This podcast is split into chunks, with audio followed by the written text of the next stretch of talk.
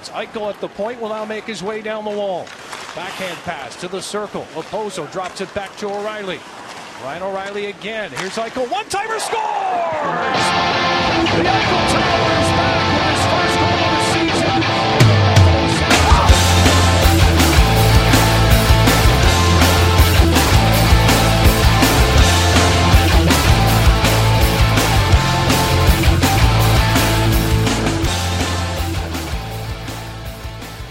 All right. Two shows left in 2016. Don, where do we stand? I've gotten a lot of emails. Uh-oh. Probably probably close to 100 emails now. Really? Uh, people are not happy uh, with SoundCloud. Why would happen? People don't want to listen to it on SoundCloud. They want to listen to it on iTunes, and we have yet to be able to figure out how to get the iTunes to link up. So we either have to Oh, decide right, yeah. between now and January 1st if we are either going to start a new feed and essentially start over, uh, or if we are going to figure out what is stopping us from going to iTunes because we're getting about 50 listens a week on SoundCloud. People don't want to listen there. Okay. You know, people want to listen. No, I get that. on their iTunes feed that they have set up, and we've gotten a lot of emails. And I haven't been too crazy about it because it's like, well, it's the end of the year. Let's just get through this, and then we'll get it fixed. And then they'll have time, hopefully during the break. If they hadn't listened, it won't really be like a break. They can catch up on the episodes and the interviews that way while they're waiting for us to get back. Your other podcast is on SoundCloud too. Is Yes. that okay on iTunes because Yeah. because it's new, so it's an issue of Well, what? No, the issue is, is we have a new RSS feed. Right. So we need to change the RSS feed from what's in there on iTunes to what we have now. Gotcha. And one problem is we're getting an error when we switch it because something on the page that iTunes is trying to grab is too big for iTunes settings. Hmm. So we need to switch the size of probably the logo or something Interesting. that's on the SoundCloud page needs to be fixed. Oh, okay. Um, I don't know. Apple's not the best with customer service and getting help and things like that. So I don't know who we're going to turn to, but we have to figure it out. Yeah, for sure. I, I honestly forgot about this. I I assumed maybe that you got it fixed because I don't know. We haven't talked in a little while. But it's been kind of a crazy kind of end of the year. What is the website even called? I don't remember. It's Apple Connect or something. Yeah, something like that. Don't look now. Okay. We'll we'll figure it out. We got this show. Jim Florentine's going to be on the show. Uh, we're gonna. He's got a comedy special coming out. Uh, Rob Miech is going to be on the show. Uh, he's got a book coming out, and also uh, Bryce Harper's been in the news this week uh, as his contract is getting ready to expire. I think after next season. Uh, so already the Yankees rumors and five hundred million dollars or more is heating up. Wow. So we'll talk to Rob about that. And he's in Vegas, uh, so we'll find out what's going on with the hockey team there, starting up, who are not winning their lawsuits against the Clarkson Golden Knights, who are in the Oh. ECAC and coached by one of Anthony's junior hockey coaches, who are cock blocking the NHL billionaire owner. Why don't they just get rid of the? Why don't they just go with the Las Vegas Knights? Like, why do they need the golden I part? don't know. Like, because that's kind of like a And there's no like loss. Vegas. Well, right, because I It's heard Vegas there's a weird rule like you can only have three words on a jersey. So they're only the Vegas, Vegas Golden Knights. right? Yeah, just called Las Vegas Knights. That's cooler anyway. I Golden think. is stupid. Yeah, they add a color is weird. Um, it Joe Zarbo, uh, the last star of the Clarkson Golden Knights. By the Okay, way. yeah. Um, next week we'll finish the season up with Joe Buck. Interesting question. So Seth Davis, one of the original enemies of the sportscasters, uh, way back in 2011. So it was right around March Madness time. So that means we were about four months old. Okay. We reach out to Seth Davis and say, "Hey, we want to come on and talk about the NCAA basketball And tournament." he wants to do it after the tournament. Right. Right, okay. So we wrote back and said, well, you know, we want to talk about the tournament, so I don't know why we would do it after. And Sure. we kind of got into a little bit of a nasty back and forth uh, with him basically telling me that I'm a punk and ungrateful, and me basically telling him that he's big timing us because Sure. who in the world would want to talk to the college basketball guy after college basketball's over? Which is fine if he wants to big time us in our fourth episode, but don't what's the point? I mean, he's got to understand your stance of Right. Why would you? So want a guy- years pass, and it turns out he's like best friends with Jeff Pearlman, really who's like a best friend of this show. right? So a few months ago, Jeff was on. I think it was the time before he was on to talk about Gunslinger. So this is not his most recent appearance, but the one before that. The one you guys kind of just Yeah, just yeah, bullshit. chatted. Yeah, it was good. And either before we started talking or while we were talking, the topic of like who has sucked, Yes, and I said Seth Davis. do you remember this. And he goes, "Oh, well, that's my friend," you know. So one day Jeff is doing Facebook Live, and me and Seth Davis are in the room. Oh, okay. And I said, "Oh, Jeff, the great Seth Davis is in the room. Will you ask him if I have to leave or if I can stay?" right. So Jeff starts laughing, and obviously Seth Davis has no fucking idea, Why? What you're you talking know. about? Right. Uh, but then I, I jogged his memory pretty quickly, and he, "Oh yeah, you were an asshole," you know. So then I have the emails, and I'm like quoting them, but I'm making sure to like keep the parts that make me look like an asshole kind of out. okay. You know, like I'm being real sneaky about it.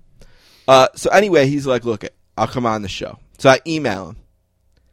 Oh, you know, I can't do it this week. Let's do it next week for sure. Just email me Monday. I'll pick a time. Okay. So I email him Monday, and he goes, "Oh, I'm on deadline for the magazine this week. So Okay. just email me next week, and we'll do it next week." And I was like, "Fuck that." Do you I'm think? not emailing you again. I'm not going to chase you all around. All of a sudden, you're on deadline for the magazine. You didn't know that last week. Come on. do you think he thinks this is a like a gotcha type of He might. podcast? Yeah. I, well, no, I don't think he thinks we're going to fuck with him. No. I think he thinks he's going to show me who's boss, and he's going to string me around all Oh. across the city and come in when he's good and feel like it. And then I know it's going to happen too. I'm going to call him, and he's going to be like, "Yeah, I got ten minutes." Okay. You know, it's gonna be, and I'm just not to take the bait. I don't think. I am not. Now, do you think I'm being silly? Am I way off? You think? Because Jeff Pearlman would say, "No, he's not. He's such a great guy. Sure. He's not that kind of guy." I don't. I, I just smell the rat. it's in, it's interesting the people that do kind of take the big time stance when you can regularly get guys like Joe Buck and uh, Tirico. Oh, and I have a Joe Buck story. okay. I'll add it on to this. So Joe Buck last time he was on, when we finished, I said, I know you got the book coming out. I'd love for it to be part of our book club. Um, and he's like, Yeah, great. I'll come on. You know, no problem. I said, I know you'll be doing a lot of promotion. We usually like to kind of pick it up on the back end of the promotion. Was it called Lucky Bastard? Something Lucky like? Bastard, yeah, it's Yep. a great book. We'll talk about it in the book club in a few minutes. So the book's about to come out, and I figure instead of pushing my luck with the relationship I have with Joe, Mhm. you know, I'm gonna find out who's publishing this and email them. So I email them, I lay out the story, and I'm like, you know, I don't really need you to worry about setting up the interview. I can do that on my own. Just looking for a book, maybe two if you want to do a contest. Tell them about the contest we've done this fall. And they write back and they're like, yeah, we'll send you a book, but don't contact Joe. We'll schedule the interview. Don't you worry, little little friend. We'll take care of it. And uh, they don't send a book. A couple weeks go by. I write back, yeah, I'm still waiting on the books. I really want to get a chance to read it before you get me on Joe's schedule. Oh yeah, um, we must have forgot. We'll send out a book. Uh, and yeah, we'll get you on Joe's schedule. We're just sort of making it right now. And I know it's a blow off. I Yeah, it's what the same, publisher is it? It's the same kind of shit the Al Michaels people are saying. What publisher is it? I don't remember. I mean, not to throw anyone under the bus. yeah, but, um, I mean, certain publishers send us literally a cases box of books. ten bucks, yeah. right? Yeah, let's see who is it. I don't care. It is just odd that, I mean, it. They have, publishers have no pro- big publishers have no problems giving away many many books. Uh, Penguin Random House. Okay, I mean that's Emily- a big publisher. I Emily and Brock. I'd be surprised if we haven't been given books from them before. Thank you for writing, Steven. We're working on getting Joe's schedule locked in now. We'll let you know when we start to schedule. This was in November. Yeah. November 1st, actually. Still haven't heard from her. So I did get a book in the mail. Not an actual copy of the book, a, a pre printed copy. Okay. You know, it's not the hardcover, it's a paperback. It says advanced copy. Okay. So I just text Joe, send him everything, what's going on. And he's like, look, it, just text me Monday. Oh, really? yeah, he's great. you know, so he's going to be on next week to help us close the season. Anyone that doesn't like Joe Buck. They're I mean, just wrong. Yeah, They just don't know. He's, he's so good. I mean, if you don't like his style, that's one thing. But yeah, he's he's so good.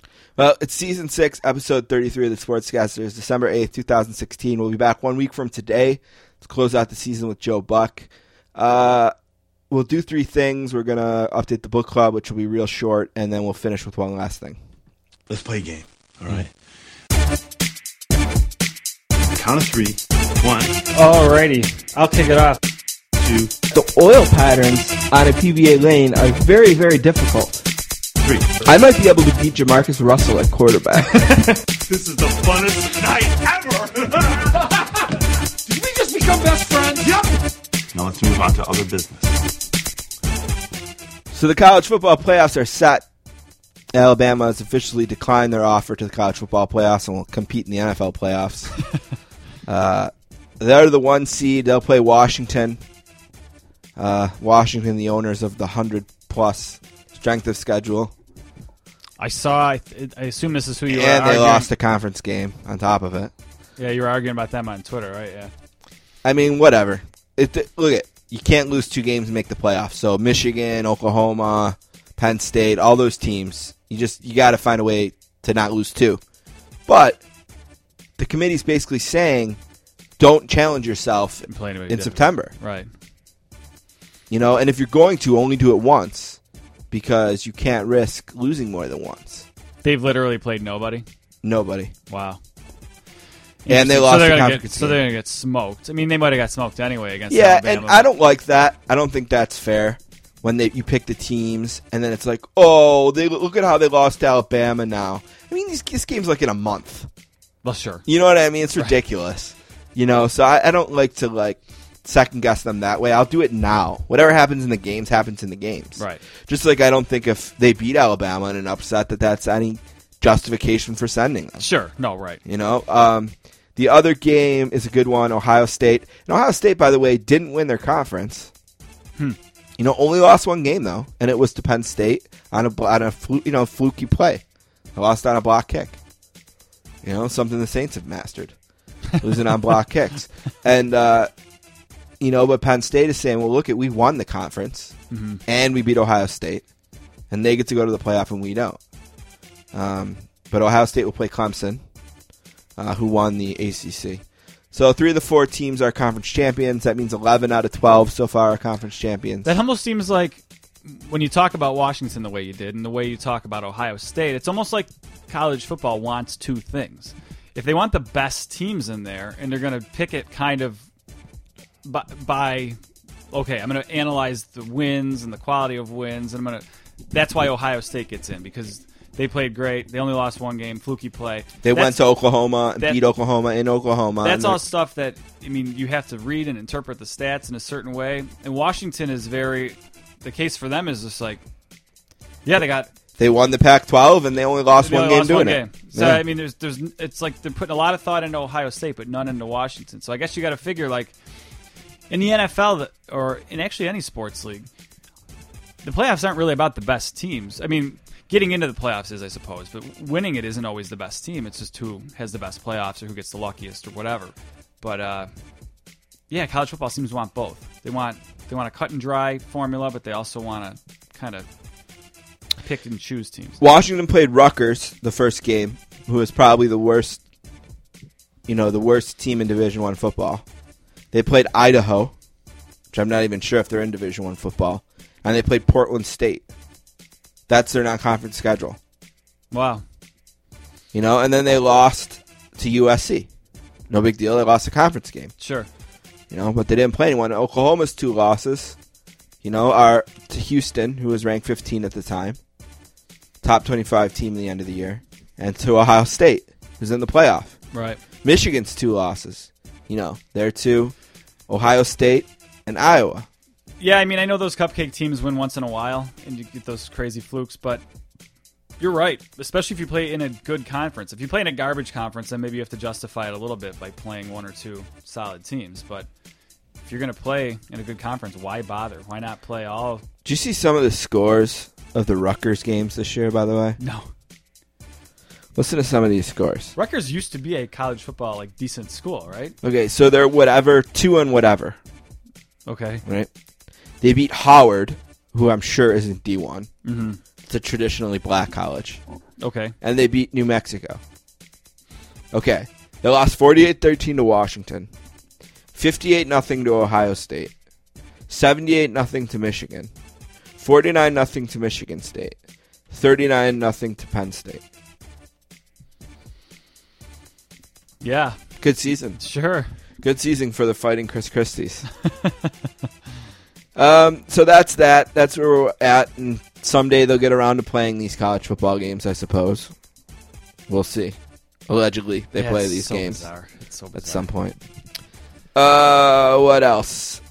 The Bills and the Saints probably aren't going to the playoffs. No. I mean, I guess at this point the Bills can still go ten and six, but it doesn't really guarantee much. So Yeah, if they go ten and six, there's still probably what sixty percent to go. yeah, it's probably not not great, not So- as good as in past years. And the Saints just, you know what? They've been a likable team. I've enjoyed them really. Yeah, That was their worst game the other day against Detroit, probably. Uh, replacing the Atlanta game as their worst game of the year. Uh, but you got to give your chance to have stinkers because every team has them. But when you lose a game because you get a field goal blocked to return for a touchdown in New York, and you lose another game because you get extra point. the extra block. point blocked in return for a pick two or whatever they call it now, Yeah, and that's how you lose that game against Denver, by the way, which would have been a huge win yeah, sure. uh, and you lose another game uh, where you get a kick blocked. And there's a big difference in the game. Well, then you can't cover for your stinkers. Right. So Yeah, I mean, you talked early in the year about their defense.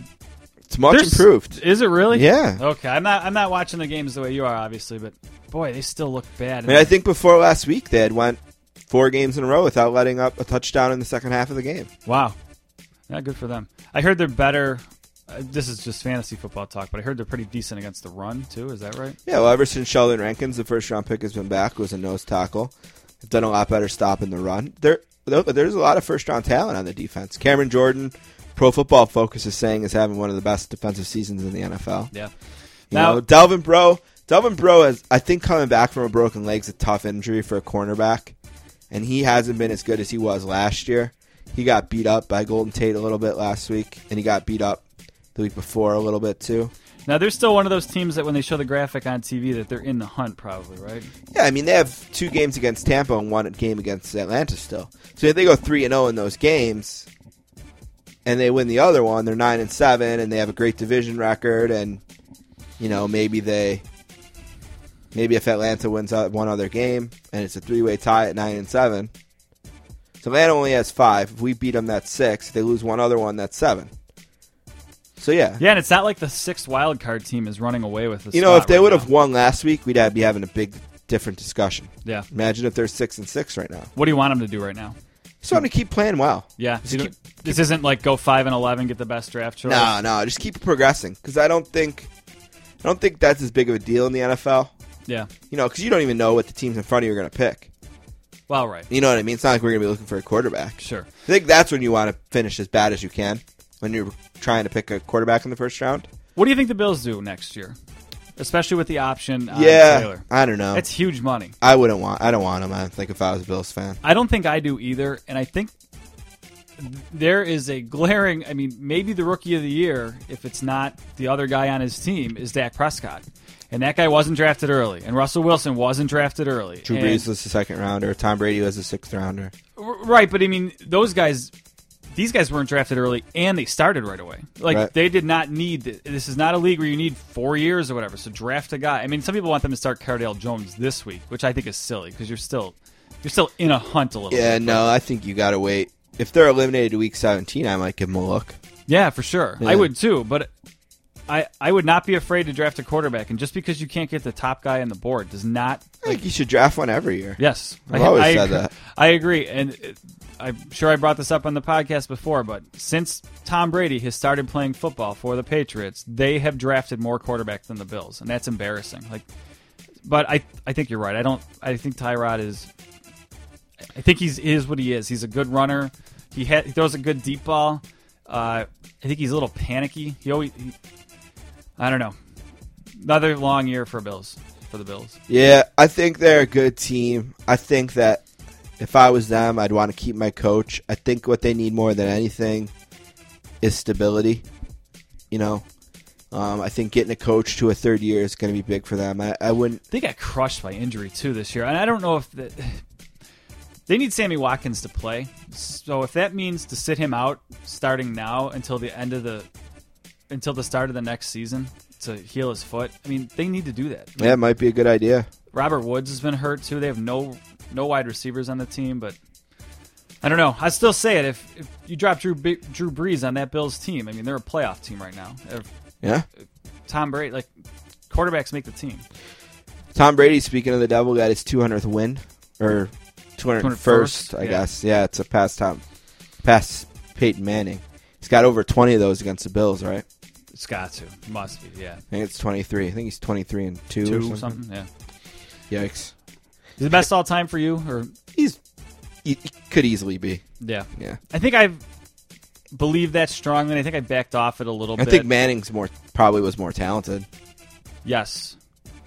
And a guy like Brees is going to be very interesting to compare because it is a pass friendly league. Like, do you think Dan Marino in this league now? Can you imagine? Like, he's the only guy that came close to probably doing what Brees did. Right. Yeah.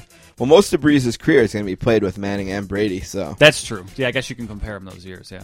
But uh he won't have the, the wins or the Super Bowls of those two guys. Uh, he might he could get a second one maybe, but probably not. He'll probably crush the yards if he really plays as long as he wants, says he's going to. Probably only needs to play two more years to Right. crush the yards. Yeah. Um, but yeah, it's interesting. The NFL's had such such a tough season, and they still might end up getting like Dallas and Oakland and breaking a record on Super Bowl Sunday. You know, Sure. usually the teams are going to make the playoffs. It's going to be huge markets, and the games are going to do huge ratings. That Oakland team is so beatable. I know it's sour grapes because of the Bills. Yeah, but the the Bills should have won that. I mean, they should have beat them. They ended up getting blown out. The Bills did, Kind of but uh, they had that game, and I, I don't know if it's twenty four nine with five minutes left in the third quarter. I don't know if it's game plan or what, but like they were blew it. running everywhere, and then just blew decided to go pass happy, and like I don't know, so aggravating. Yeah, and they beat the Saints on opening day, going for two. That's right. What are you gonna do? And then the last thing I wanted to talk about real quick, we'll do it real quick. Jack Eichel's back, Yeah, and uh, it's been fun. Sabres hockey's fun when Jack Eichel's a part of it. It's not fun when he's not. And he's looked awesome, I thought, so far. He's played really well. Makes everyone around him better. the NHL is in such a good spot with these kids. It's Uh, Loaded with kids. unreal. I mean, if you are not a hockey fan and you want to get into it, latch on to a rookie maybe this year and just kind of follow his career. On the I mean, Lonely Ring podcast this week, we're talking about we're talking about juniors, right? We're talking about the Sabres or the US team. And Adrian's like, Well, do they have a generational player? And I'm like, No. They had one on the last two teams. Like, how many teams can have a generational player? And I'm, I'm like, if you Oh. look at the World Junior Tournament the last three years, Matthews, Eichel, McDavid, Laine, Yeah. like, how many generational players are have Yeah. been in the World Juniors the last few years? right. Eventually, you gotta. It's unbelievable. Yeah. Wow. So that's exciting. Uh, but are you going to try to get down to the rink and see Eichel? Is that a priority for you? Um, this season, Yeah. I always end up down there at Yeah. some point. Yeah, so probably I'll say probably better than better more than likely I do get down there. If it would have been, let's say, a broken leg, and he just they just shut him down for the year, would you have been less likely to get down there? I don't know. I mean, this is the this is the talk that you had on Twitter and uh, on your other podcast, but your body thinks that he doesn't make a difference. or- Idiot. I, I mean, I know he's he's being controversial. Being an idiot, and yeah. we're probably twisting his words a little bit. Maybe. but uh boy does he make that team different i mean without him i still think they're fairly talented like the top six and but man everyone everyone on that team is better and the whole team is better i mean seven points in ten games since he's been back it, he he makes a huge difference I, I i don't think i get quite back on the like let's tank for a pick thing but it would be a lost season if he was gone for the year All right, we're going to take a break. We'll come back with uh, Jim Florentine.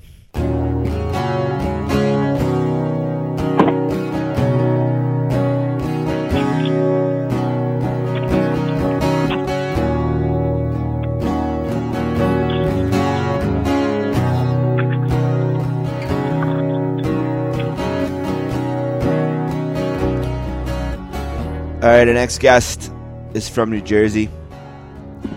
He's a stand-up comedian, actor. He's a co-host of VH1 Classics That Metal Show. He does a podcast called Jim Florentine's Comedy Metal Midgets, and he is going to be releasing a comedy special called A Simple Man. He's making his fourth appearance on the podcast today. A Warm Sportscasters welcome to Jim Florentine. What's going on, Jim? How you doing? Very good. How are you? I'm good. Uh, I like that song, and I guess your uh, your Bills are pretty much out of the playoffs. and I'm a Dolphin fan, and they're pretty much out too. Yeah, well, good Monday morning. I'm a huge, huge Sabres fan. Never been a Bills fan. Big Saints fan. But I feel for my people here. You know, when it gets to 16 years, you know, because everyone I love and care about loves the Bills, uh, and they're no rival to my team, so I try to support them. When it gets to 16 years, I, it's just so absurd at this point. They they don't even know what to say. They're just incredulous. So, you know, and last last uh, yesterday was the epitome of the, the 16 year streak. I mean, they're up 24 to 9 with 5 minutes left in the third quarter uh, on the road against a 10 and 2 team and they somehow lost the game by two touchdowns. So Yeah, well, uh, look, that's uh, you know Rex Ryan's a defensive genius. So so's his brother. well, you said you're a Saints fan. yeah, I've been since I was 7 years old. Yeah. So how did how did Rob Ryan do in New Orleans? Not too good, huh? He was dreadful. Great guy. I know. He was the king of the city, bought people drinks and beautiful man, I guess. But man, was no one ever knew what they were doing. That was the biggest problem. And he didn't have the most talent, admittedly. I mean, it's not like uh, Dennis Allen has stepped in and turned the Saints defense into the 85 Bears or anything. There's certainly some talent limitations. But the problem was no one ever knew what they were doing. There was always these insane breakdowns in coverage and just he just didn't get anything out of the talent he had was the problem. Well, I think is there no not not one of his teams ever made the playoffs, or maybe the Saints? Made Yeah, the one the first year, the first year he's with the Saints, and that was his Okay. only. Other than that, he's been a defensive coordinator for like 12 years, and none of his teams, except for that one year, made the playoffs. Right, and that was the only time he had a top ten defense in all those years too.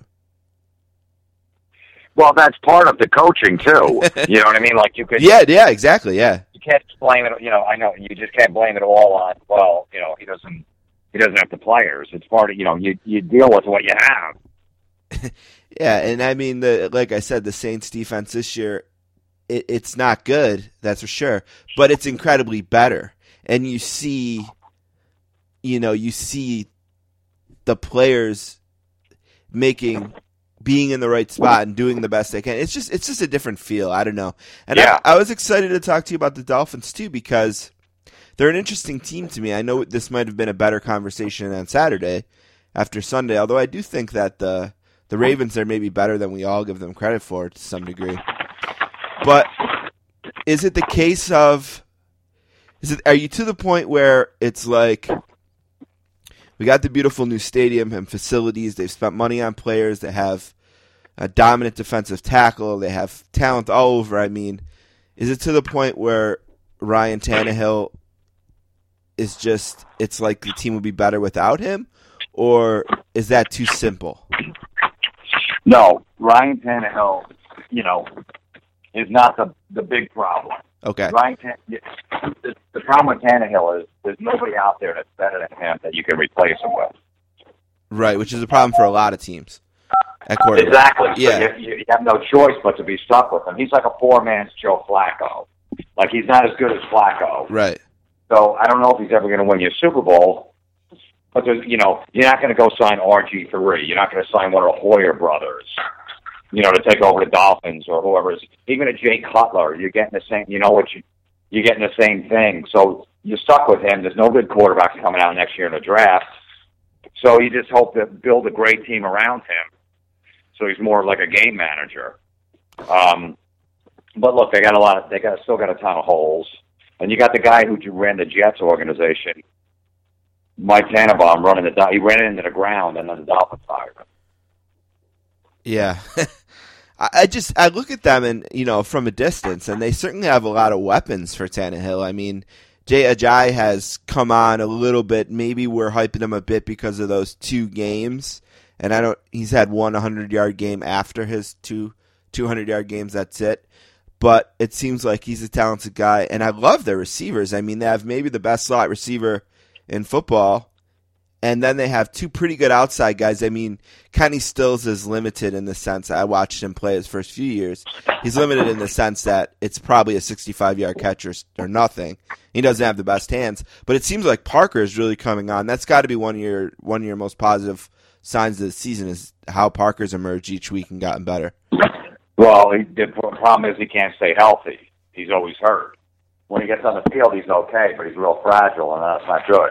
hmm especially for You a first rounder. forget. Well, look, Miami's got a good offensive line, you know, but like four of the most of the games this year, except for like their five games, their six game winning streak, they've been hurt. So when they got their, well, you know, yesterday they were only missing one starter, but the week before and the week before that they're missing three. So when you got that, you know, a giant can't run the ball when you got a, you got a bad backups on their offensive line. Yesterday you had two out of three that were hurting but still started. But you know the Ravens are a big physical team, and Miami never matches up well against. That's why Buffalo's always kick their ass.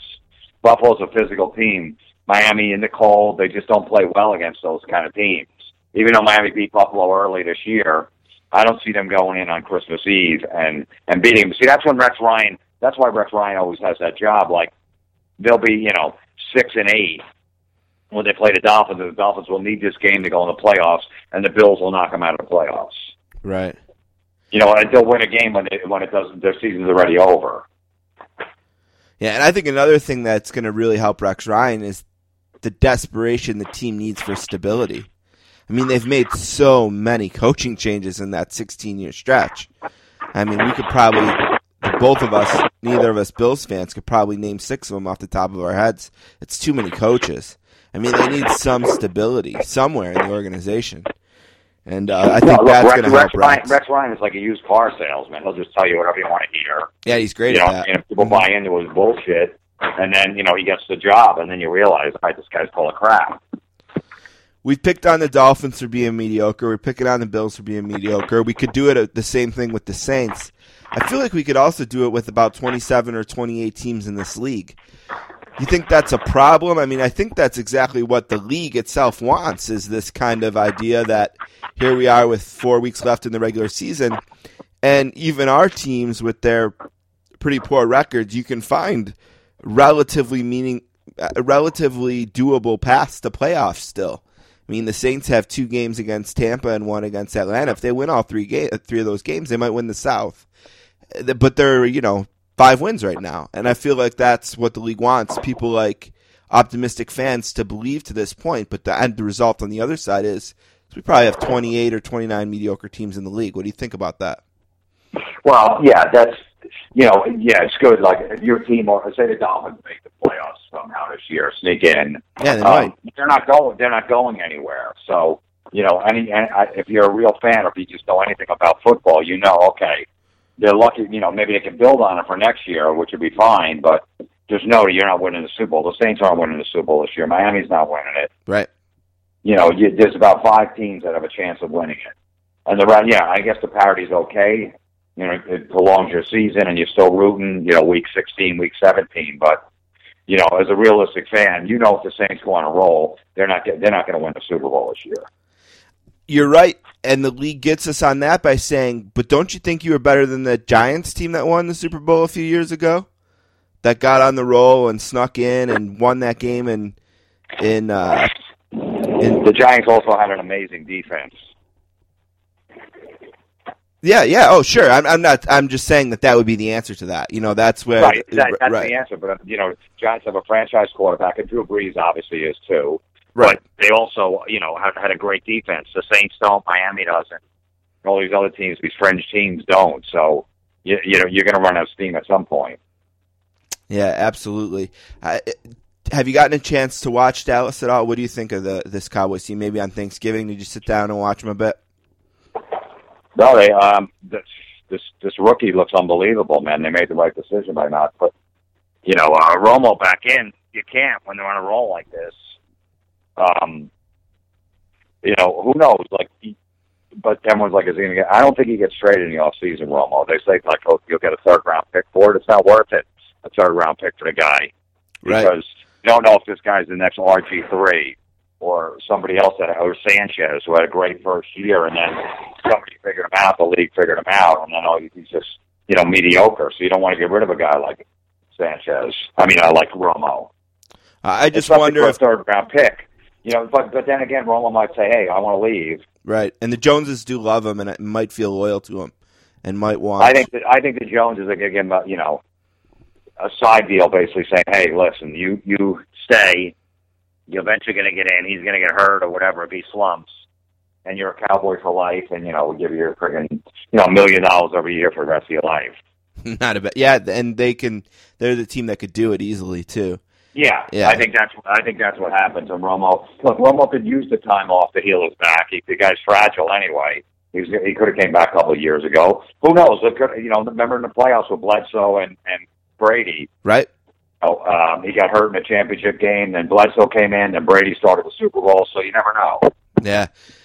I I think for the if I was a Cowboys fan, the last thing you want is any gray area in that situation, though. That could tear that team up. You know, it's because there's so many Cowboys fans too that are loyal to Romo. Um, so hopefully, for their sake, uh, he doesn't have any terrible games. Then uh, they can kind of avoid any kind of controversy. I think it was pretty big of Romo uh, to do what he did to kind of uh, help in that area, and I think some people even thought it was selfish. I, I thought it was pretty big of him. I I was impressed that he that he did that. Well, he had no to- choice. Yeah, he didn't, but he didn't have to. He didn't have to go out in front of everyone with the statement he wrote himself and take all that pressure off the team. I mean, he could have sat and sulked like Peyton Manning did, you know, 25 yards away from the kid all the time with his head down. You know, Yeah, well, yeah. and Remember, remember, Peyton Manning didn't even show up the first game on the road. right? He didn't even show up there. You know, oh, he's rehabbing. Really, couldn't be on the sideline. No, but believe me, Peyton Manning was a big sore loser over it, and then eventually, you know what I mean. He just cried. You know, he's a big crybaby, Peyton Manning. So no, Romo did the right thing, absolutely. And Romo's always been a class act. Let me ask you some kind of ask Florentine type things with the NFL that I'm curious where you stand on. You know, yesterday they finally did the right thing and they let the guys. They made a cause out of it, of course, because they have to do that with the cleats. Uh, Yeah. But they did let the guys kind of express themselves a little bit. It seemed like the players really enjoyed that. Um, I thought that was a step in the right direction, but still, all day, you know, they gave uh, the they gave the um, the Oakland punter a penalty for picking a flag up and throwing it down. They gave Mark Ingram a penalty uh, for spiking the ball uh, at no one, but the ref was mad. He had to go and, and retrieve it. You know, we've seen it all year with all of these penalties for personality. I've kind of called them. Where do you stand on it? Do you, do you like that they have it clamped down, or you think the league just looks like curmudgeons? No, the league, you know, the league better do something. It's like you know, somebody gets in somebody's face after they score, you know, get a first down. Like, yeah, that's right, that's right. And I was like, yeah, whatever, we'll get you next time. Yeah, look at the scoreboard. Yeah, whatever. You'll see at the end of the game. And then there's a flag. Come on. Right. I You know, let the guys compete. Times yesterday. Yeah. It's like, are you really calling a flag on that? No, it's ridiculous. Let them celebrate in the end zone as long as it's not over a certain amount of time. It's their discretion. You know what I mean? No props. Don't bring props. Let them do the little thing. Who cares? Yeah, I mean, some of the stuff they they find Antonio Brown for this year, it's like the wrong dance. You, can dance, but not that dance, or you know, I mean, it's just got to be driving the guys crazy. What did you think of Carolina last night, sitting down Cam Newton for that first series for violating the team dress code? Is, is, now, is the reason because he didn't wear a tie? Well, I mean, yeah. Well, the reason's because he broke dress code, and I guess the part that he broke was he had he didn't have a collared shirt with a tie on. He had a sweater with a turtleneck on instead. That's a joke. You know what I mean? Find, find him personally. Don't find, don't hurt the team. And why, if you're only going to, were they going to suspension him for one play or? No, well, one series, one series. It just happened that the play was a pick, and people have kind of run with that a little bit. But I mean, Derek Anderson threw that ball directly into the hands of Mike Tolbert, who just kind of, for whatever reason, decided to volleyball it up to uh, whatever Seahawk linebacker that was. I can't remember. It wasn't a bad play by any means, uh, just bad luck. But yeah, the plan was to sit him for that one drive, according to Rivera. Well, you know, why are you throwing? You know what I mean? First, first down with a backup quarterback that just. I don't know when. I don't know when Cam Newton found out he wasn't starting. There's video of it. TMZ has video of it. I just watched it while I was waiting for you to call, and it looks like it was Saturday. Cam Newton's getting off the bus at the team hotel, and Rivera pulls him aside, and I there either isn't audio on the video or I didn't have it up because I was waiting for you to call. And it's definitely an awkward uh, conversation, and Newton looks pissed, and he goes and goes back on the bus. Um, Oh, really? yeah, but uh, yeah, I guess it was the flight from. They were out west for two straight weeks, so they didn't go back to Carolina. They stayed out in Oakland, and it was the Yeah. flight that they made from Oakland to Seattle, where he wasn't in the dress code. Okay. So it wasn't even Yeah. like it was coming to the game or anything like that. It was the flight on Saturday that they made. Now, Cam Newton did say in his press conference uh, that he had basically broken the rule in the past in a similar fashion, uh, and Rivera didn't kind of complain about it, so he didn't think it'd be an issue. Um, and you know, when you think, of, I do think that Cam Newton is a bit of a front runner um, and that when things are going well, he's a lot easier to deal with and to manage. And when things are going bad, as they have been for them, I'm sure he's been a bit of a bear this year. I like your point of find the guy. I think Jay Feely, who's actually a really good Twitter follow as well, made the point that that he never liked punishing the team for the mistake of others. Find those guys financially, which is always going to piss them off more anyway and not hurt the rest of the team like Rivera did last time because he did put him in a spot. Yes, I'm defending Anderson in the sense that that wasn't an awful pass, but you never know how that play goes down if Newton's back there like he should be. Yeah, I mean, um, I yeah, I definitely think Bonham. That whole dress code. I don't know. I guess, I guess part of a team you want everybody to dress. I don't.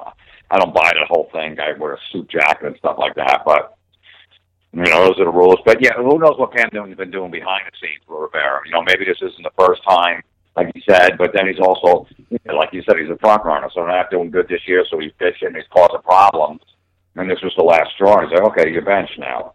Right. I kind of have that feeling that I don't think Ron Rivera just said, "Oh my God, Cam Newton, who's been this perfect angel this year, is for the first time all year breaking a rule, and I'm going to sit him out." I find that kind of hard to believe. And like I said in the press conference, Newton did kind of insinuate that he's broken the rule in the past. So, Yeah. Yeah. More stuff will come out about this. You don't just do that to your star quarterback.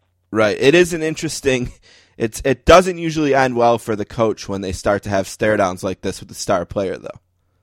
You know what? Then, then again, remember when um, uh, um, Belichick um, benched uh, Wes Welker for the first quarter because he made fun of ma- making jokes about Rex Ryan liking feet.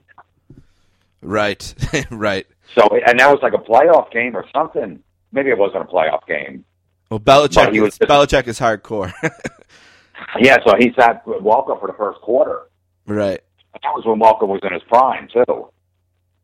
Yeah, yeah. Every time I think of Welker, I still think of that that play in the Super Bowl. Poor guy took a beating, and I, every time you say his name, I think of that drop in the Super Bowl. Again, that was the Super Bowl we were just talking about against the Giants too. Sportscast. Yeah, well, every time I think of Welker, I think of Miami giving him a division rival for a second round pick yeah, that was that was and killing Miami for the next ten years. yes, I've I've been there. Morten Andersen was uh, the Saints gave Morten Andersen away to the Falcons, uh, and he probably kicked about seven game-winning kicks at the buzzer after that in the Falcons uniform on the Saints. Yeah. Yeah. The Sportscaster here with Jim Florentine talking a little bit of football. He's at Mr. Jim Florentine on Twitter, and he's nice enough to join us today because he's promoting his special, A Simple Man. You can pre-order uh, the digital download or the physical CD, uh, or uh, you can also download it as a CD and DVD um, together. And there's links on his website, which is jimflorentine.com. Right on the front page, you can watch the trailer, and you can also find the three different links for the three different ways to buy the special. And it's also available on iTunes as well, and on Amazon, other places where you buy uh, CDs and DVDs. Is that correct, Jim? Did I get all that right? Yeah, I mean, if you, look, most people don't buy CDs or DVDs, but some people want a physical product. But basically, it'll be up on iTunes on Friday. It'll be up on Amazon on Friday. You can, you know, stream it, download it, do whatever. Or if you want a physical copy, it'll be on my website, jimflorentine.com. I got to see some of these shows. I think that when you were working on this material, Uh, based on the trailer, it seems like uh, some of the stuff uh, you worked on while you came through here a few times uh, in the last couple years, and I'm looking forward to it. I loved, and I'm sure you're still selling them, so we should mention it. I love the one man show uh, that you released last year. Just a beautiful, uh, awesome mix of comedy and real life and emotion. Uh, and if people are looking for stuff to pick up for Christmas, I mean, you got the six terrorizing telemarketers CDs. You got the uh, special last year, the one man show, and of course the special this year. We're focusing on this year's special because Jim would love to uh, to debut high in the charts. That is a big thing for him. So if you can pre-order uh, or order right away, that'd be great. Uh, the podcast as well, uh, comedy metal midgets. Uh, last week they did some Facebook stuff. all the different themes are great. Love listening to that every Monday or so when it drops. check that out as well. Jim, I, I probably should let you go in a minute. Uh, I did want to mention this. There was a big rock and roll announcement in Buffalo today. Uh, Guns N' Roses is going to come to Buffalo to the Ralph Wilson Stadium, or I think it's the New Era Stadium, whatever they're calling it now. Uh, Wait, they're going to play at the Bill Stadium? yeah, playing? yeah, they're going to play in August here. It was announced today. Uh, and I know you got a chance to see the tour. I know for sure in Vegas, uh, you went to at least one of the shows there. Uh, I don't know if you've seen it in the stadium or not, but people in Buffalo are probably going to be deciding at least initially this week, if they're gonna maybe buy Christmas gifts, tickets, things like that. Uh, what did you think of the shows? Uh, what do you think of its value? I personally haven't seen it live, but I did watch uh, a few shows all the way through on Periscope, uh, and was kind of blown away uh, by how good it was. Actually, uh, what were your thoughts about the tour and the show, and what people here in Buffalo should think with this announcement today? Definitely go see it if you're a Guns N' Roses fan. they do like a 25 or 27 song set, almost three hours. Yeah, I thought the set was great. Yeah, I mean, you got, you know, Axl, Duff, just to see Axl and Slash on stage together and getting along and all that stuff. Then you got Duff up there, you got Dizzy Reed, who was the keyboard player from the Use Your Illusion days. So you got four of the guys. You're obviously missing a couple, but whatever. You don't really even miss them because the show's so good. Or if you're a Guns N' Roses fan, didn't see it back in the day, I saw them back in the day, and I've seen them now, and they're better now because they're you know they're, they take them more serious. They're not all just drunk all the time, right? You know, up there and sloppy and all that other stuff. And just a great show, and they know. Look, there's a lot of money involved, obviously, and they're making a lot, so they're going to put on a great show. It's a great stage show and all that stuff. So I highly recommend it. What are some other shows you've seen in the last year? You and Luke been to some shows, or you and the boys? What are some other concerts you've seen that if uh, fans get a chance to maybe travel. What's what's been good out on stage that you've seen the last couple couple months? Um, you know, I saw ACDC with Axl. They were amazing. I took my son to yeah, that. that was here. I went to that. It was awesome. Way better than I Yeah. thought it was going to be. Yeah. It was yeah, it was great. I Mhm. mean, lots of uh, old ACDC songs that I think maybe that voice fit Axl a little bit better. Um, yeah, I mean, A- Axl. You know, that was his favorite band growing up, ACDC, and you know, he was a huge Bon Scott fan. So they went back and did a lot of the old Bon Scott stuff that they haven't done in a long time, which was great. Look, I miss Brian. Obviously, some stuff went down. yeah, He probably the shaft. It sounds like. it does. you know. But um, you know, what am I going to do? It's like you know, a divorced couple that you always hung out with, and now you know, I'm like, you know, I still want to hang out with the other side, even though I feel for you. I'm sorry. I want to hang out with you too, but You're going through that in radio too, Jim. You got you got Opie on the afternoons and right, yeah, yeah, same thing. we just all got over the I don't know what's I don't know what's going on, man. I don't know. You know, I got my own problems. right. We just got over the breakup with Opie and Anthony, and now we got Jimmy and Opie splitting. And you poor guys that support all the shows are getting to Sirius in the morning to support Jim. Then you got to be back in the afternoon. Although I guess it is more places to promote. There's nothing wrong with that. I guess promote and perform. I listen to both, man. Yeah, I listen to are both, too. I listen to both. Yeah, they're both doing a I great job. golf and that stuff. You know, me. I don't know if you remember, but me and Jim Norton lived together. Yeah, when he was I was on Howard Stern all the time and he was on Opie and Anthony all the time in the height of their rivalry. And we're like, ah, whatever, man, we're just happy they let us in. We never really even talked about it. There was no feud between us. We were just friends, just happy to be on some big radio shows. Yeah, that's sweet. One last thing I'll ask you about, and I'll let you go. Uh, in your last special that you released, the one man show, you told the story about uh, the wrestling uh, pictures and and the guy, the creep that used to take the photos in the garden. And I was a huge '80s wrestling fan when I was younger. You know, I was five years old, four years old when Hogan won the title in '84 at the Garden. It's a perfect age for the that peak of wrestling. Loved it. And I'm I was curious of this when watching your special and stuff. I don't know why, but you got a young son now. Do you guys did you get did you get back to wrestling? Is Luca a fan of Cena? You go to any shows? How do you feel about wrestling now? You still a you still a fan at all? And what do you remember about going to to some classic shows? I'm sure in the Garden in the early '80s. Um, I, I got Luke in the wrestling. He doesn't like so much the new stuff. He likes the old stuff because I was into that. Yeah, it's so amazing. we go on YouTube and we watch, you know, George Animal Steele and Rowdy Roddy Piper and, and Hogan and he like, you know, so stuff that I liked in that, you know, when I was a kid, that's what he likes because it's all available. Like this matches from the Garden from like early '80s that I know I was at that are all up on YouTube and stuff. So, um, and then there's all these like old wrestling action figures. He loves action figures, so we got a bunch of these guys. So we got like 50 of them. You know, Mr. Fuji and all those guys, and Brutus the Barber Beefcake. So he likes that stuff. We got into a couple of matches, but only like local independent ones. Very cool. You know, you never heard Yeah, of that guy. He did right. like in a little warehouse in Jersey, and he loves it. Like we sit in the front row, and he's yelling at the wrestlers and stuff. So we don't follow it that much. We haven't been to any WrestleManias or any of that stuff, or you know, got any of pay per views. But um, you know, he digs it. That's cool. I love that he likes that era that we loved. Those '80s George shows. the Animal Steele's like his favorite wrestler. That he likes, you know, Andre the Giant. He liked when Andre turned bad. We show I show him those matches, and You show him some George the Animal Steele chasing Elizabeth around, and he loves that. yeah, I always I love that Vince McMahon. He's like, uh, what does he say? He's like, at least he, she's in the arms of someone who cares for her. As George is committing uh, felony, felony. Uh, Oh, he I, he loves the interview. Elizabeth, manager. he, he still loves that. and then, of course, uh, George was in the corner of Ricky Steamboat uh, when Steamboat beat Savage for the Intercontinental title at WrestleMania 3, which is my favorite Yeah. match of all time. Yeah. Great era. I'm glad. Man, Luke loves everything cool, huh? You got a, got a good one. I got a little daughter. She's only like about five months old. How do I make sure she likes cool stuff? Well, know, I took Luke at the Dolphin Raven game yesterday down in Baltimore too. Oh, sick. Wow, you've been to a bunch of games this year, haven't you? How many Dolphins games you been to this year? Is that three, four? That was my third one. I'm going to go New Year's Day when they're playing New England in Miami. I'm going to that one too. You like that stadium, huh? That that looks beautiful. The stadium is cool. You know, it's, it's, you know it's 80 and sunny.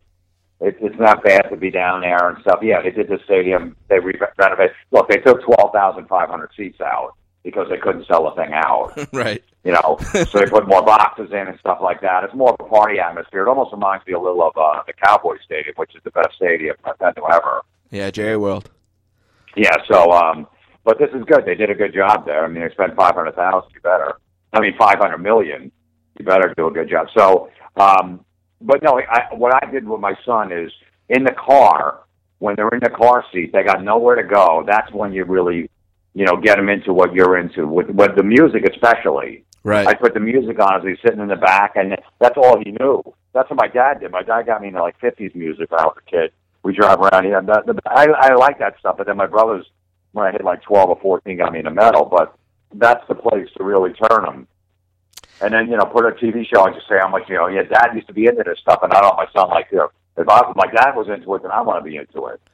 That's a good point. I think a lot of the Bad Company and Zeppelin and Rush and things like that that my dad got me into, I feel like we listen to in the car. That's a good point.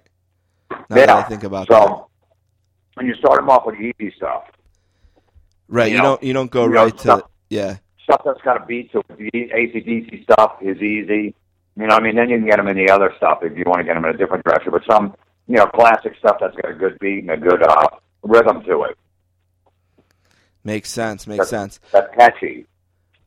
Let me lay all this out one more time, Jim, because I really want people to check it out. First of all, you can go to Twitter at Mr. Jim Florentine. You can find him there. JimFlorentine.com is the website. You can get a bunch of information there. Still a few shows in 2016. December 16th and 17th, Jim's going to be in New Hope, Minnesota. December 23rd, if you're looking in Point Pleasant, New Jersey for something to do before Christmas, he'll be at Uncle Vinnie's Comedy Club, and he's got some shows in St. Louis scheduled for 2017. But the most important thing is on Friday, uh, which is probably the day. This will go up Thursday night, so tomorrow, I guess. You can pre-order the digital download of Jim's number one new one-hour specialist, Simple Man. Uh, you can do it digital download, physical DVD, physical CD. The links are all up on jimflorentine.com. And it will be streaming on iTunes, Apple Music uh, on Friday. You can download it and get it that way as well on Friday. Jim, thanks so much for being on the show today. Anything else you wanted to plug? Anything I left out? Oh, the podcast, Comedy Metal Midgets. I'm sure there's a new one Yeah, today. that's good. What's the podcast about this week? I haven't haven't seen yet. Um, awful, awful inspirational quotes. Okay, quotes. Nice. There it is. Quotes part five. Wow, I can't believe you've done five of those already.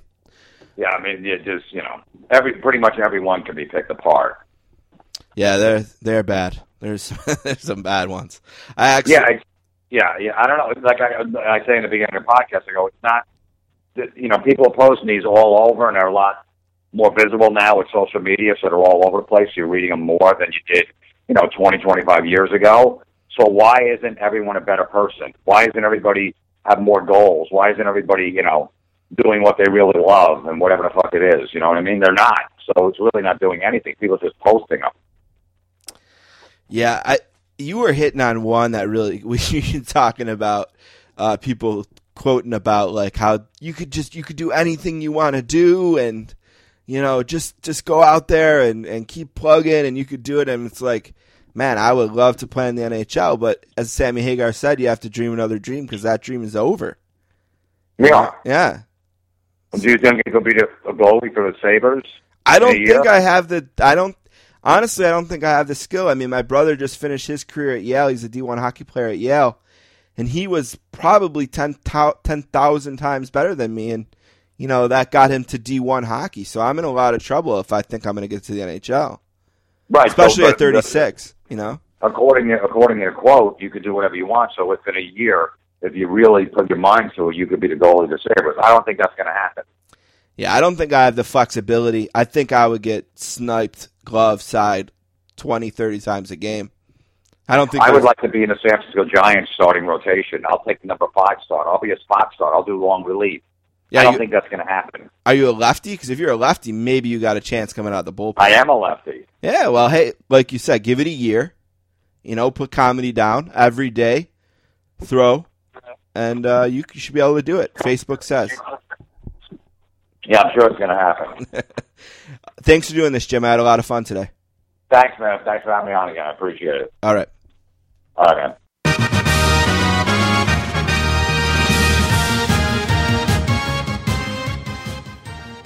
All right, I want to thank Jim Florentine for being on the podcast today. Don't forget Friday, uh, December 8th or 9th, uh, The Simple Man, his comedy special, comes out on CD and DVD. That's tomorrow. Book yes, tomorrow. Book club update. Lucky Bastard, My Life, My Dad, and the Things I'm Not Allowed to Say on TV by Joe Buck is the last book club of 2016. And next week on the podcast, we'll have Joe Buck on to talk about his book, Lucky Bastard, which was a New York Times bestseller and is available on Amazon and wherever you can find a book, it's there. So that's it, really. As simple as that. A short book club update because the season is over. And there's one book left in the book club, and we're going to finish it next week. Uh, don't forget about Gunslinger by Jeff Pearlman and Playing Through the Whistle by S.L. Price when you're doing your Christmas shopping. Uh, good guys.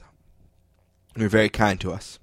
All right, we're going to take a break. We're going to come back with an author of another book club book of the month back in the day, The Last Natural, uh, Rob Miech, and he's going to talk to us about Bryce Harper and hockey in Vegas and uh, a new book that he's working on. So we'll be right back with Rob.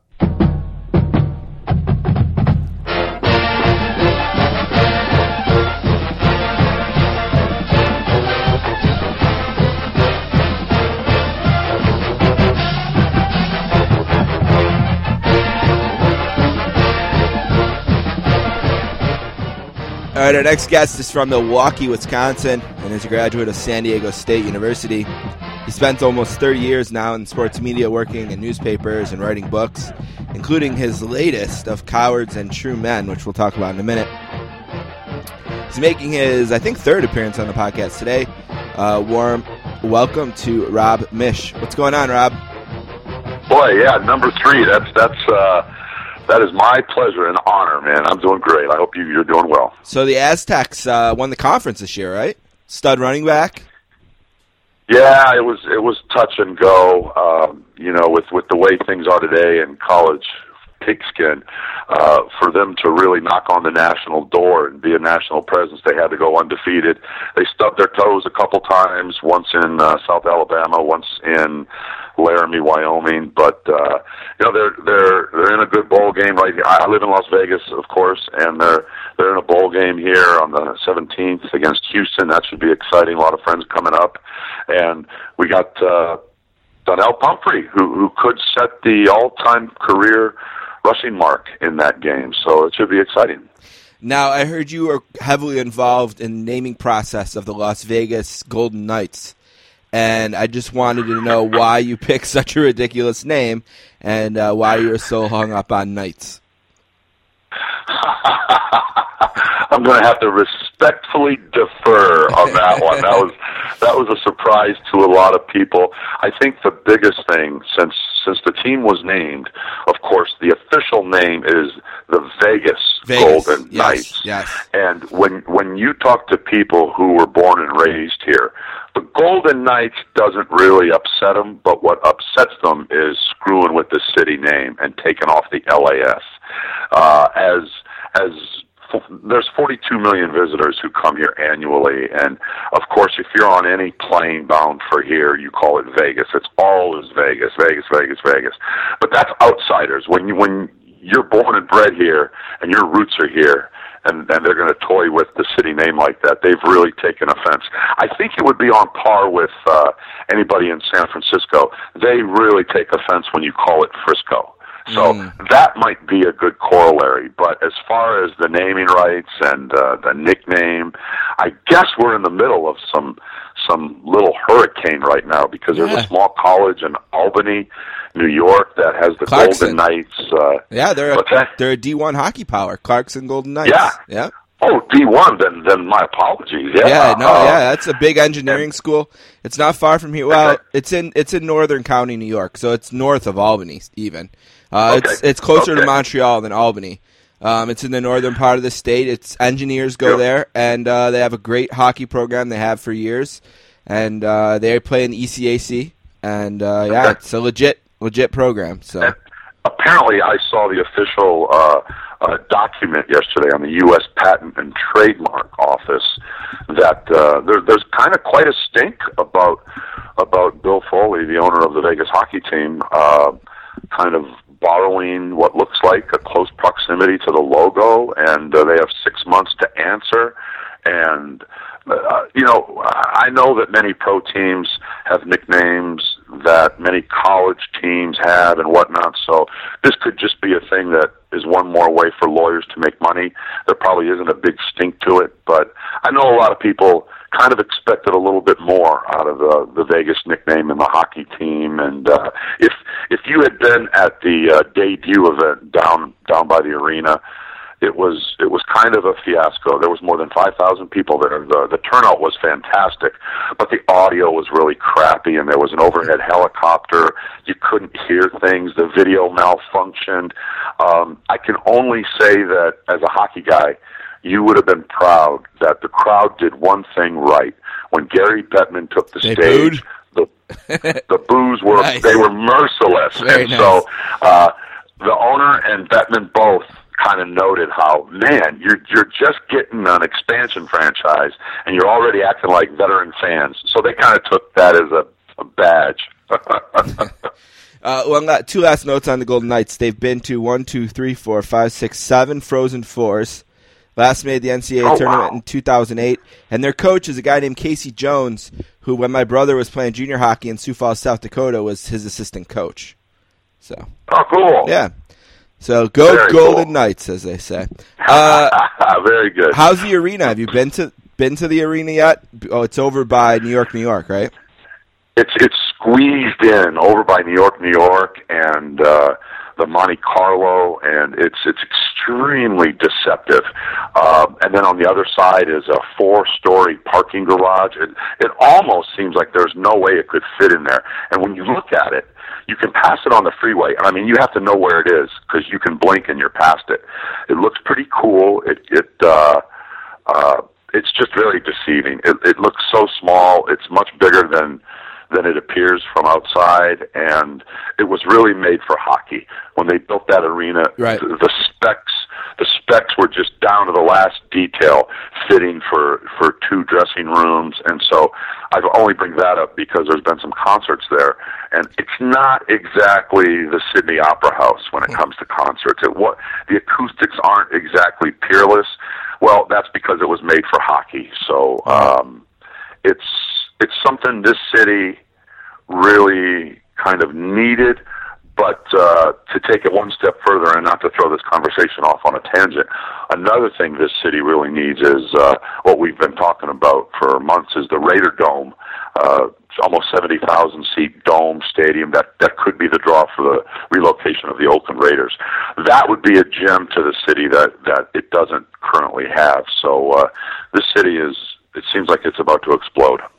Yeah, a few of my friends went to Las Vegas for the Guns N' Roses shows in April, and they said the Yeah. coolest thing about it was the uh, the arena was how because of the laws in the city and everything, there's kind of bars outside, and the outside part of the arena is a really kind of a cool hang before you go inside, and uh, Right, they yeah. enjoyed that feature of it. So yeah, the There's, Raiders. there's a there's a there's a plaza out there, and it's it's really meant to be sort of a a meeting place. So it's it's pretty cool. Yeah, and hockey's obviously only going to get a city in Las Vegas so excited, but the Raiders that would be a different level if that comes to fruition. So Yeah, and and Steve, it's it's just uh, I mean we could probably set aside a future conversation and talk for hours about it, but it's just for someone I've lived here 14 years, and I mean up until exactly one year ago, maybe a year and a half ago, if you had would have ever told me that an NFL team would relocate here in my lifetime, I'm 52. If if you would have told that, I would have said no way, absolutely no way. The way the NFL has treated Vegas, and obviously they have shunned advertising for Super Bowls for for Vegas, and it's it's really been a a horrible relationship. Uh, Goodell would like to, you know, he covers his eyes and ears that there's anything called a point spread. So it's just been such an acrimonious relationship, and so for it to be so close is uh, I want to see it to ha- happen just to see it happen because uh, they they moved a seven hundred and fifty million dollar um, tourist tax through the the government channels somewhat rapidly to kind of uh, acquiesce to Mark Davis, the owner of the Raiders, and it just seems like all of the hurdles have been hurdled, and there's only one or two left. Uh, Mid January should be a vote of the owners, and it looks like they're going to get it. And um, the Las Vegas Raiders, I mean, I think it's it's going to happen, and it's just it's just incredible. Yeah. Well, I know that you have been talking a lot uh, as a family advisor with Mr. Harper uh, as his son prepares as his son prepares uh, for free agency in the coming seasons here. And there's been a big stink this uh, week. I don't know if you listened to the Co- Tony Kornheiser podcast, but Little uh, bit, yeah. yeah, he's been talking quite a bit about it out in Washington, located there, and they're all fired up because this four hundred million dollar number was floated. And to me, that sounds low. I don't know. I, I think that It's that Yeah, seems low, low. to me. Yeah, uh, but they don't seem like the Nationals don't even want to pay that. So I don't think he's going to be a national long. And you kind of started a thread on Facebook I was following last night uh, about his dreams of being a Yankee, and uh, it seems to make a lot of sense to me. The Yankees haven't spent a lot of money the last few years. Seems like they've been waiting in the wings for a guy just like 34. Yeah, they they it seems like they've been gearing up just for his arrival. And this right now, this period right now, Steve, is is a period I have been looking forward to for years, and and, and I can't even discount that because right now we are going to hear and see exactly what each side means to the other side. Uh, we're going to see who blinks first. We're going to see how much the Nationals want him. We're going to see which side has the good faith. And it's easy to compare. So let's compare it. Um, uh, let's look at Steve. Uh, Steve, uh, Mike Trout. I'm sorry. Um, what we saw with Mike Trout, and again, the same five-year window. He's been one or two in AL MVP voting Yeah, every, every year. year, yeah. But what we what, what what what we saw with Trout and the Angels was absolute and total good faith on both sides. He started off the gate really well. He showed that he was dependable and he was going to produce. So early on, they cut to the chase and they gave him a somewhat long deal for north of a hundred million dollars. What that did is that took away Trouty's uh, two arbitration years, Right, and then a little something for little something for the effort. So Right. there was total good faith on both sides. What we have seen with Harper and the Nats, it just doesn't seem like there has been any good faith, and on almost either side, you can understand why. He's had one good season, and the others have been kind of injury filled and and. Uh, uh, you know, underwhelming. So Well, he's had to he be fair, shown- he's had one historic season. I mean, you know, me? he's to be fair, he's had one virtually. I mean, almost you could say historic season. Yes, yes, I mean, yeah, I mean, not good, better than good, like a great, great season. absolutely. Right. So if the Nationals, in and of itself, in and of that season itself, is that reason enough for you to say offer him uh, a five-year deal worth, say, 150 million dollars to, to take off the two arbitration years and then just secure him for a couple more seasons? If if that would seem like it would be fair on both sides. Well, maybe, maybe not. It would be for them to decide. But the fact is, they haven't done it and they haven't offered. And uh, he really stunned me earlier this season. Whether he said it or his people said it, the the the figure leaked out that when he becomes an unrestricted free agent after 2018, that he'd be seeking uh, a 10 year deal worth anywhere from 500 to 750 million dollars. That's stunning. That's absolutely astounding. If they are saying that just to create a self-fulfilling prophecy, knowing the Nats aren't going to do that, then maybe they're doing that and saying that just so that the Nats don't ever tender him an offer and he walks anyway. Um, what you're faced with is he's going to arbitration any day now, and then he'll be doing the same thing in one year. So if I'm the Nationals, and this is just my opinion, if if I'm the Nationals, I go to arbitration in the next week or two or whenever that's coming up, and uh, I do my damn best this next season to trade him, so that at least in that scenario, Right. you're getting something back, and you're not just watching him walk to the Yankees for free. So uh, there's a lot of moving parts, and I think it's just going to be interesting to watch what develops. Well, he isn't giving them a discount. So if they think that, I think they're out of their mind. Uh, I think he has Right. no reason in his mind to do it. Uh, I've heard some Nationals fans talk about the relationship the team may have with the agent because of the deal that Strasburg got and, and the way they played ball. But that's a different scenario. You got a guy whose arm is halfway falling off, and they weren't going to wait around Yeah. for it to maybe fall all the way off. Uh, so that's a completely different scenario. I think that that you can't get anything out of that. I think uh, he wants to be a Yankee. I mean, I know. I think it said in your book or somewhere I read you wrote that he's 34 because Mickey Mantle is seven and three and four is seven, and I know there's some connection there. And Yep. hey, look at we. I talked to Jane Leavy about this, who wrote a beautiful book about Mickey Mantle, and Mickey Mantle's her guy. Yeah. We talked about how in the history of the Yankees, they've kind of always been able to jump from, you know, they went from Ruth to Gehrig, you know, and then they go from Gehrig uh, right on uh, to Mantle, and you know Mantle, and uh, to you know into the '70s, and in, then into the '80s, and into Jeter and Rivera. They've just always had this steady stream, and right now that hole is You, waiting, waiting to be filled. forget you didn't forget Joe DiMaggio. I did forget DiMaggio, didn't I? yes, DiMaggio, of course, is in there. Uh, God bless Yeah. Joe. Uh, and uh, he's there. I mean, it's just that, that flow they've had, and that spot's open now. And I think he Yep. would like to fill it, and I think they want him to fill it. I mean, that's just my opinion. Yeah, definitely. There's that mystique, no doubt, Steve. And and uh, you know, while Harper might have his faults, he has a lot of good points too. And for one thing, one thing of his that kind of endears me to him is he's really kind of an old school guy. He's uh, he appreciates history, his place in history. Let's say his hopeful place in history. And uh, we may have addressed this earlier in one of our talks, but what was really cool when I asked him once in 2010 at the junior college, I asked him about, uh, you know, that he was doing something that nobody else had done and nobody would ever do again. He left high school after a sophomore year to play at this junior college to prove that he belonged on the cover of Sports Illustrated at 16 and he could hopefully be the number one draft pick. Of course, all that came true, but once in the locker room there, I asked him about being a pioneer, about kind of, you know, being this trailblazer, and he immediately blanched. He said, "Me, a pioneer," and he just said, "No way."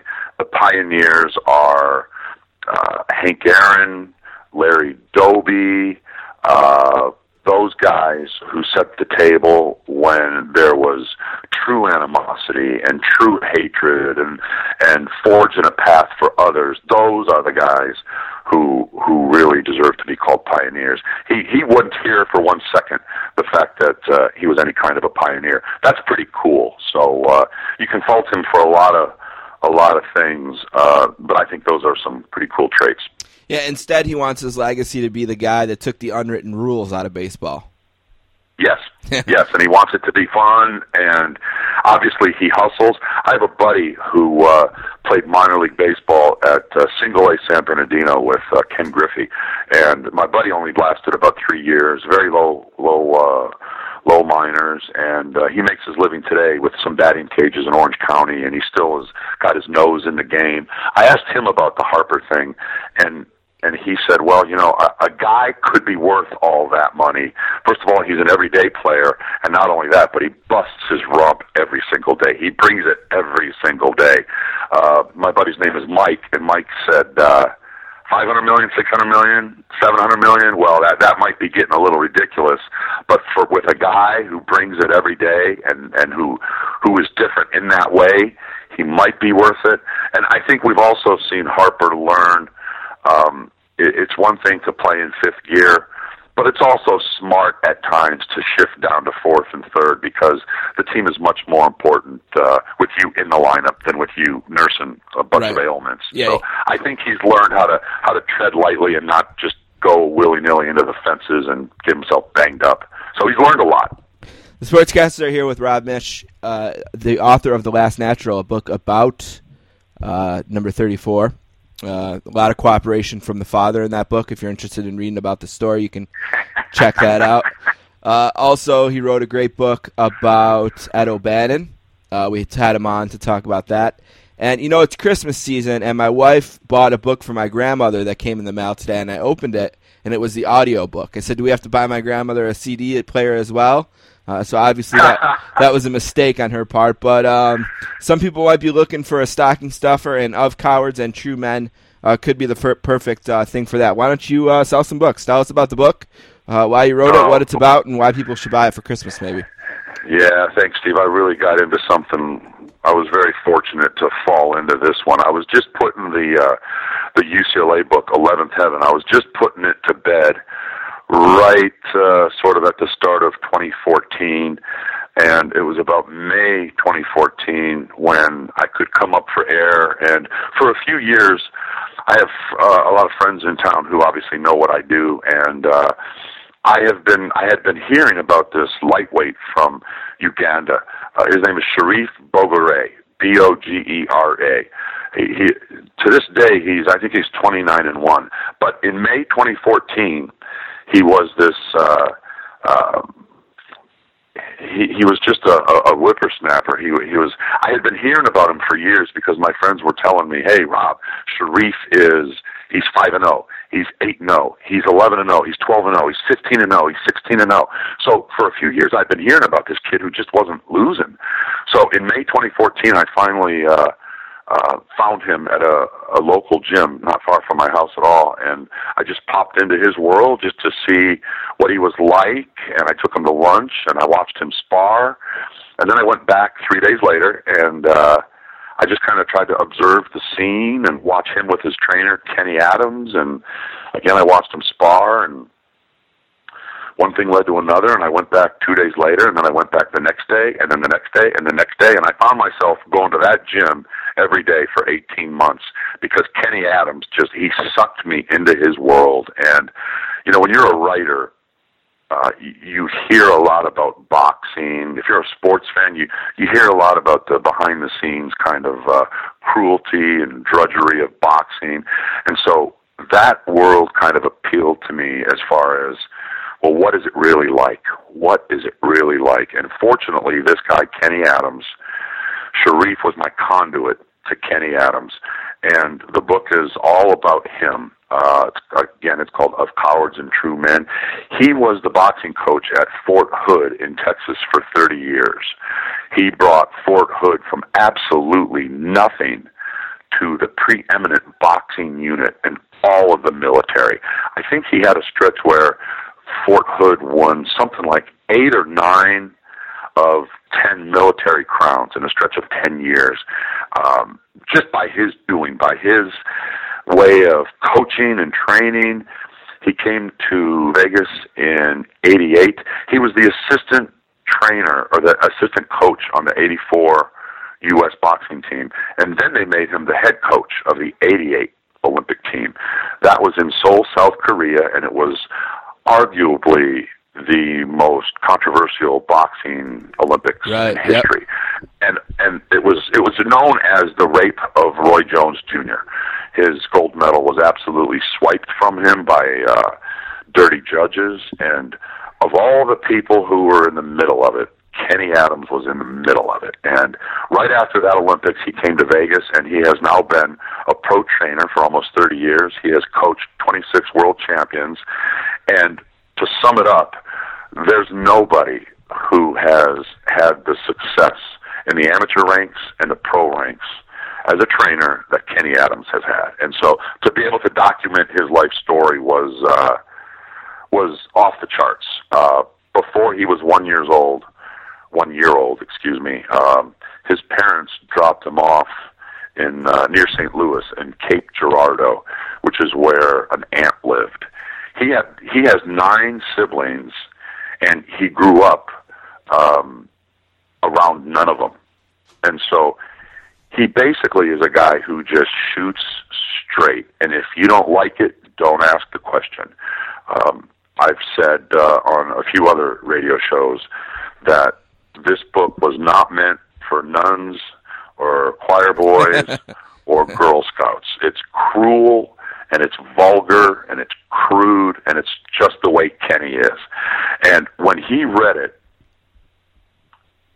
he wasn't so surprised. He was surprised to read so much about himself, but obviously it was the way he is, and I quoted him the way he talks, and he had family members who were outraged at the way he felt about uh, some things in his life, and he told me that he just had to set every one of them straight and say, "Listen, you you don't know the way it was, and I'm entitled to my feelings, and those are my feelings, and if you don't like it, you don't have to ever call me again." and he has since uh, that has settled down with a lot of his siblings, but uh, he will just tell you straight up between the eyes, and he won't pull any punches. And there are, as far as his pro ranks are concerned, uh, obviously when he's at Fort Hood, he's the master sergeant. What he says goes. Nobody can question it. But in the professional ranks, you can imagine how that has rubbed a lot of people wrong. So he has had a long list of fighters who were only with him for a short time, but he doesn't give a damn because he did 30 years in the military so that he has a pension so that he never had to depend on uh, his take from being a pro trainer for his livelihood. He, he he could take boxers, pro boxers, take them and last a week with them, and he wouldn't give a damn. And uh, it, it would be his way or the Trailways bus. And so it was it was really something unusual to fall into. I was really lucky. Well, the book is called Of Cowards and True Men. Uh, it's by Rob Miech, uh, spelled M I E C H. It's available on Amazon on paperback. And also, I want to mention, too, if uh, we talked about Bryce Harper, if that's more your speed, the book was originally called The Last Natural, but now Phenom, The Making of Bryce Harper, is available in paperback and Kindle editions on Amazon as well. And, of course, last time, 11th Heaven, we talked about the book. You can find it on our SoundCloud page, the interview. Uh, Ed O'Bannon and the 1995 National Basketball Champion UCLA Bruins. And for information about all these books and to follow Rob, you can go to Twitter at Rob M I E C H. Sir, it was great catching up. Uh, we missed you. Uh, thanks for the book. You sent me a copy. I appreciate it. I'm going to sit down and read it over Absolutely. Christmas break, uh, and we'll catch up again soon. I'm sure we're going to have to connect quite a few times over the next few years to talk about 34 and what he is doing. Absolutely, at uh, at your pleasure, Steve. Thanks for having me. Thanks, bud.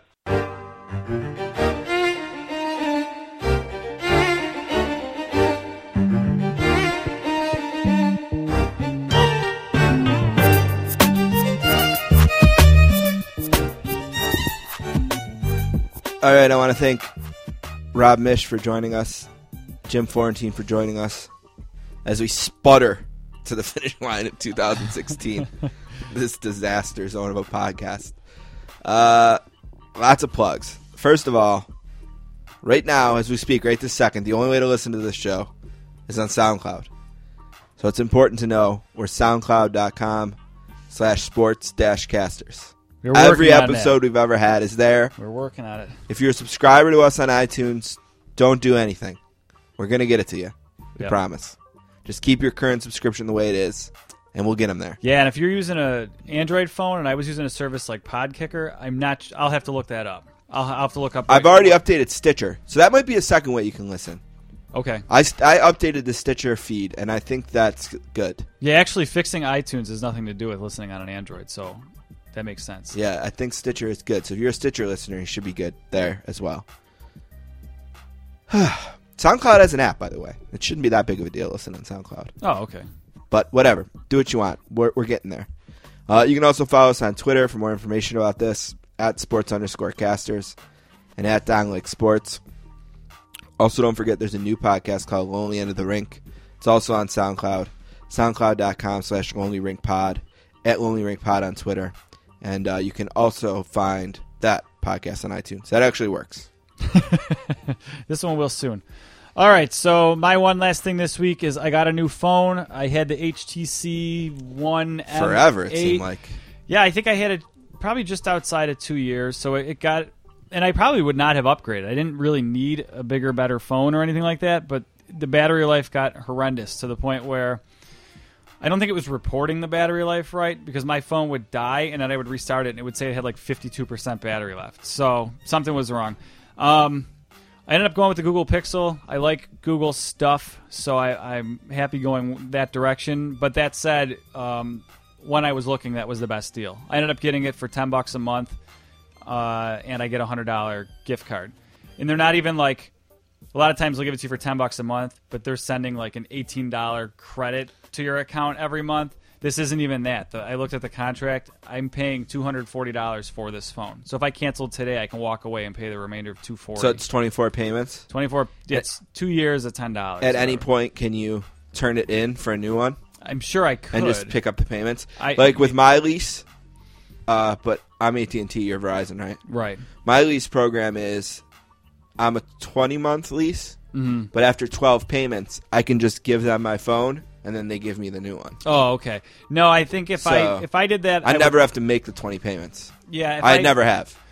I don't mind making it because, like I said, it's only two hundred forty dollars instead of six hundred seventy-two or whatever. And that was a big deal, but uh, it was just the best deal at the time. They they did a Black Friday deal that I guess I missed on the Galaxy Seven for ten bucks a month, and I would have bought that. Doesn't that one explode? no, that's the Note, the Oh. Samsung Note. Now, why do you think Google wants people to think it's an iPhone? Because clearly they do, right? It's I mean, we put them side by side, and they couldn't have made a phone that looks more like an iPhone. yeah, it's super basic. It's very no frills. So I don't know. I mean, if- it looks slick. I like the way it looks. Yeah. Is there a case on that? not yet. No. so I'm very So you're being ginger? gingerly yeah. carrying it. And yeah, I was reading stuff about this online. People said like, "Oh, I never use cases, but I had to on this phone." It is so slippery that phone. I don't know if the iPhones are slippery I like mean, that. even too. where they put the Apple compared to where there's no Apple is the same Yeah. spot on this. yeah, that's the uh, that's a fingerprint scanner on the back there, yeah. so you can unlock it with Mine's that. right there. Yeah, Um, but yeah, that you know, here's the thing. Like, I've never told people like, like obviously I'm an Apple guy, but I never tell people like, iPhones are better than Samsung yeah, or something. But it seems like people who use Samsung, and I think they get it from the company. So if you ever notice, like if you ever see a, an ad for an Apple product, do like attack. it's about ads, the product. like if you watch an ad for something yeah. that's not Apple, it's about why, why they're better than Apple. Um, but they always seem to be that way. But I think like for you, it would make no sense to get an Apple phone no, because you live in the Google world. You right, and I'm sure I could migrate over, but it'd be a pain in the ass. Yeah, and the one thing is I don't have any contacts on my phone. I use Google Contacts and it just recognizes that. So from phone to phone I don't have to like transfer contacts or anything like that. But so yeah, to go to an Apple, I'm sure I'd have to download an app and that was I- special you to that. could tell me that that phone, you could name three thousand features that make it better than mine, but I'd still want mine because of going from that to my iPad to my computer to my desktop to my. Right. Yeah, they've I got. mean, I can rent a movie on my phone and watch it on my Apple TV in the same spot. yeah, the only thing I have Apple related is the iPod Classic, which I recently had to tear apart and put a new battery in because they don't they don't even make them anymore. So The Uh, iPod Classic was a beautiful product, by the way. yeah, it's it's the best. It was Rest the- in peace, yeah. I, don't, I don't think there's an argument for that. That was Yeah. the best. Whatever iPod. So you like the phone overall then? Yeah. Uh, That is a weird spot to put the fingerprint. Why is it back there? I, I guess so. When you're holding it, you just put your hand on it, and and you could do like it just unlocks it. I don't know. I actually got used to having the headphone jack on the bottom, so I kind of missed that. Oh, it still Now, has one? It's on the top now. Yeah, Yeah, because everyone made a big deal about this phone came out that doesn't have one, yeah. and I thought, oh man, I could be in trouble because I literally use my headphone jack every single night. I, go use to, it every day. At I work. go to sleep with headphones in my ears, hmm and I thought, okay, well, I'm gonna have to change my habits a little bit because I have to make sure I don't need to charge my phone at night. So I Oh, can't do both at the right, same right. time.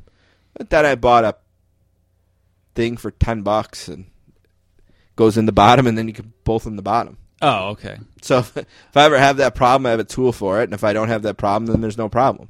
Yeah. Uh, I didn't need new headphones or anything like that. No, I mean the biggest thing with this phone. I mean, I'm I'm doing a bad job selling it. It's it is zero bloatware. So if you're used to any sort of bloatware, I know Apple probably doesn't have any. If you're used to any sort of bloatware like from Verizon or anything, No, they have some. okay. The only thing installed on this that's from Verizon, that you would even know it's a Verizon phone, is the My Verizon app, which I download anyway and used. But like my old phone came with like NFL Mobile installed, and I Yeah. couldn't uninstall it. Yeah, it's not that. It's more like uh, Apple apps, like stocks. Okay, you and for a long time, you couldn't. Now you can. Oh, that's good. Yeah. yeah. And this, you, like the stuff that did come on there, that the few things I didn't want, I was able to uninstall. My own phone, you could only disable them, like so it wouldn't get updates. So, so that's pretty nice. It charges the battery crazy fast. Like it, it they advertise it on the commercial, like seventy five percent charge in fifteen minutes. So that's really cool. Uh, the camera's supposed to be great. I haven't used it a lot. It has some sort of HDR feature that's kind of neat, but I haven't used it enough to tell if it's cool. I am getting a little bit of like the haloing effect that some people said they had a problem with, so I'll have to look into that more if I care to fix it. But With the camera, I just figure it's better every time, and every phone I notice it takes a better picture than the last one. yeah, yeah, that's pretty much it. All right, one last thing for me today, and it's going to kind of sound baby a little bit, and that's fine. But I interviewed two people I like a lot this week Jim Florentine and Elliotte Friedman. It was my first time interviewing Elliotte. He's a great guy. Oh, in addition to Rob. Yeah, Elliotte was the guest on the uh, Oh, the Lonely, Lonely Ring Ring podcast Sorry. this week. So Elliotte Friedman from Hockey Night in Canada, Yes. maybe infamous this summer for blowing the call of the swimming race. Mm, yeah. Yeah. So anyway, so here's the thing: like, two guys who have no business probably speaking to me, really, probably getting not much out of it. Gave me both a lot of time, twenty five minutes I think with Florentine, and maybe thirty five minutes Friedman. They both pissed me off a little bit. Like, first of all, Florentine was clearly not paying attention for a significant part of the podcast Okay. he was answering the questions and he's talking to me back and forth, but he's clearly like felt like when I get on the phone with my mom and I immediately like go into the kitchen and start doing dishes or changing the garbage bag or seeing what kind of remedial tasks I can do while I go, uh huh, Uh, uh huh, uh huh, yeah. While I'm talking to my mom, you know, I want to get some other shit done while I'm doing that. Kind of got that vibe, and then it kind of settles down and you finish it off or whatever. And Friedman was eating for the first five minutes of the interview. And Adrian and I, so we don't talk over each other during the interviews as much, we try to text back and forth, like, okay, you're next, or okay, I'm next, or I'm going to go here, or I have a follow up. And uh, I text him, I'm like, is this guy seriously eating? And, you know, Adrian's like, yeah, I think he is. and, look, I don't know. I've been told by Adrian and others that a majority of the people who listen to our show probably are professionals. yeah. We've done a great job reaching people that are quote unquote sportscasters. Sure. Maybe we haven't done a great job reaching other people, but apparently we're doing good in that market. If you're one of those people, and I call you or anyone calls you to do an interview, please do not eat. Like almost, you know how disgust. Like I was listening back to the interview with Elliotte, and I had to fast forward past to when he was finished eating. Yeah. Like, okay, I think at the nine minute mark, he's done with his sandwich. Now I know they sounds disgusting. what do they call it? Not Radio Row. That's a Super Bowl thing. But I know Carolla will talk about this. Like if you have to promote a book, you start at six a.m. Yeah. You call the local show. Uh, Like, you get the impression you were the fifth? no, call of the neither of them were doing this. I mean, No? obviously, Elliotte Friedman wasn't promoting anything, Sure, right. and you know, Florentine's promoting, but I guess with him, he might have done some other spots. Could have been, but I don't know. Just you know, like, come on, really eating, eating. Who eats on a podcast? Don't eat. Eat after we talk.